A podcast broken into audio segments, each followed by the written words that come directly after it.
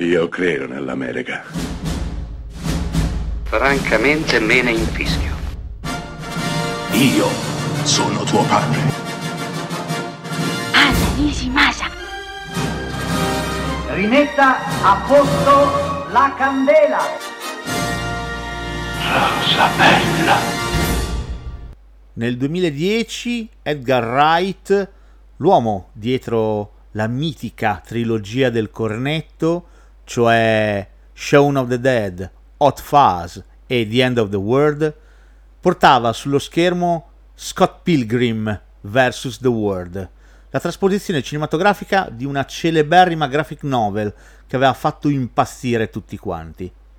La trama è piuttosto semplice e anche piuttosto fuori di testa. Scott Pilgrim è un 23enne, ancora preda di una forma molto tardiva di adolescenza sentimentale.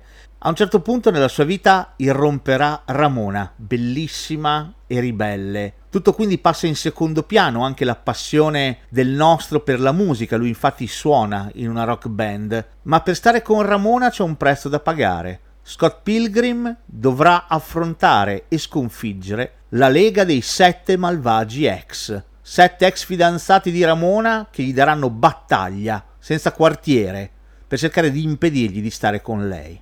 Ecco già capite dalla trama fuori di testa la bellezza di questo piccolo sottovalutato film, perlomeno in Italia.